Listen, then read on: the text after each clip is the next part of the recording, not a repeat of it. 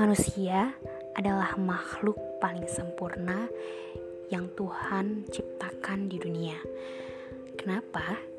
Karena hanya manusia yang punya akal dalam otaknya. Semua punya otak, tapi cuma manusia yang punya akal. Ya, itulah yang membedakan manusia dengan makhluk lain. Apa yang ada dalam otak manusia tentu berbeda dengan apa yang ada dalam otak makhluk lain, hewan misalnya. Nah, tentu